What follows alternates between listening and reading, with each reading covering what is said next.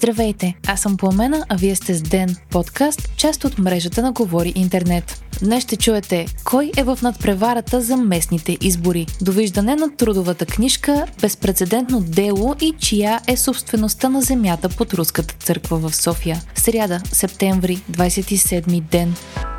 Официално приключи срокът за регистрация на кандидатите в местните избори, които ще се проведат на двадесет и девети октомври. Анализатори ги определят като изключително важни, тъй като могат да променят баланса на силите и да окажат силно въздействие и върху работата на парламента. Некоалиционните партньори, както се изразява Бойко Борисов, Продължаваме промяната, Демократична България и ГЕРБ, се очертават и като основни конкуренти в София и в Пловдив. И докато лидерът на ГЕРБ заяви, че партията му ще подкрепи кандидатите на П П Д Б на втори тур срещу други кандидати, то от коалицията не са заели твърда позиция по този въпрос. Борисов намекна, че очаква реципрочност в подкрепата и че ако не я получи, това би се отразило на поведението на ГЕРБ в Народното събрание. За първи път от години се очертава сериозна битка за столицата. Продължаваме промяната, Демократична България съвместно с Спаси София и екипът на София номинираха ай ти предприемача Васил Терзиев. Основният му конкурент се очертава да е журналистът Антон Хекимян, подкрепен от ГЕРБ. Отговорът на левите партии, включително БСП, е Ваня Григорова, бивш съветник на президента на К Т Подкрепа. В надпреварата за София ще се включат и Деян Николов от проруската Възраждане, както и професор Вили Лилков, издигнат от инициативен комитет и подкрепен от Н Д С В и КОД. Николов бе лицето на Възраждане в кампанията им за референдума за еврото, а Лилков е своеобразен отговор на номинацията на Васил Терзиев. Основните критики към основателя на Телерик са връзките на семейството му с Държавна сигурност и анализатори смятат, че Лилков би отнел гласове от Терзиев. Пловдив също ще има нов кмет, като най-вероятно е той да бъде или номинираният от Продължаваме промяната, Демократична България математик Ивайло Старибратов или Костадин Димитров от ГЕРБ.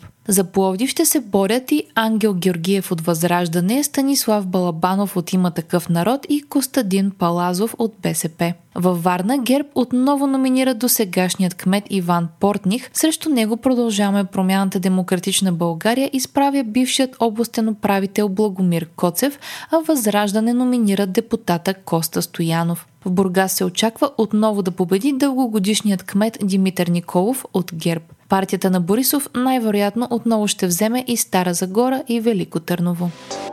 Полицаят, който застреля и уби осемнадесет годишен в София, не е имал сто патрони в личния си пистолет. Това обяви вътрешният министър Калин Стоянов в сутрешният блок на Б Т В. По наредба, първите три патрона в служебните пистолети на полицаите трябва да са заредени с сто патрони и има изискване полицаите да стрелят по хора с сто патрони, а не с обикновени. Министърът допълни, че полицаят е спазил всички инструкции и протоколи за действие при такива случаи. Той ще понесе административна отговорност единствено за това, че е използвал личното си оръжие. Според Стоянов обаче, полицаите могат да носят у себе си три оръжия, ако личната им сигурност го изисква, защото вече има по-добри и модерни от служебните полицейски пистолети Макаров. Все още не са приключили експертизите по случая с убития младеж и не могат да се правят окончателни заключения, допълва вътрешният министър. МВР застава зад решението на полицая да действа, тъй като е имало данни за извършен грабеж, както и че убитият е заплашвал жертвите си с огнестрелно оръжие. Според министъра, полицаят е използвал оръжието си, след като многократно е отправил предупреждения и е произвел два предупредителни изстрела.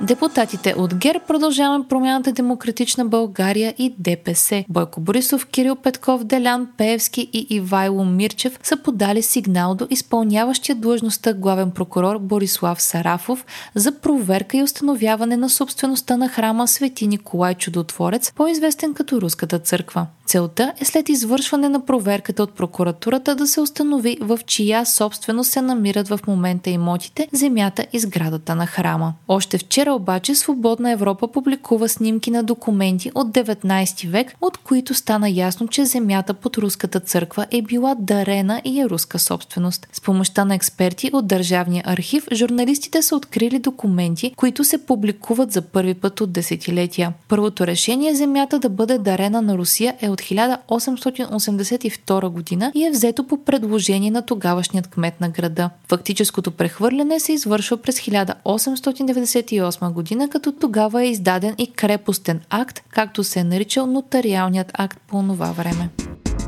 Хартиената трудова книжка отпада. Това решиха вчера на второ четене народните представители. Измененията в Кодекса на труда ще влязат в сила след една година, а през това време се очаква НАП да надгради регистъра си. Ще се създаде електронен регистър на заетостта, в който ще се вписват всички данни от трудовата книжка. Това ще даде достъп на работещите до трудовото им досие, а работодателите ще имат възможността да автоматизират вътрешни процеси чрез системи за управление на човешките ресурси.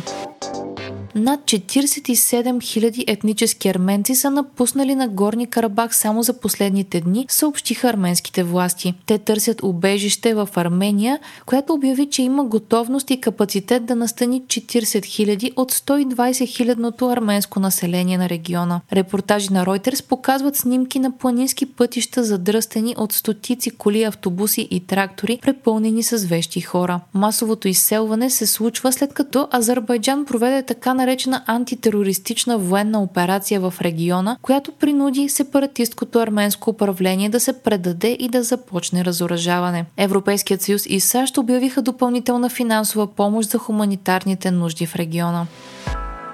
Безпрецедентно дело срещу трийсет и две държави, свързано с климатичните промени, ще се гледа пред Европейският съд по правата на човека, пише Reuters. Седем младежи от региони в Португалия, засегнати от пожари, заведоха дело срещу правителствата на трийсет и две държави в Европа за това, че с провала си да действат достатъчно бързо по климатичните промени, са нарушили човешките им права. Делото е заведено септември две хиляди и двайсета година срещу двайсет и седемте членки на Европейския съюз, както и срещу Великобритания, Швейцария, Норвегия, Русия и Турция. То е най-голямото в историята на Европейският съд за правата на човека в Страсбург. Португалските младежи се надяват чрез делото да накарат държавите да действат. Според тях климатичните промени заплашват човешките им права.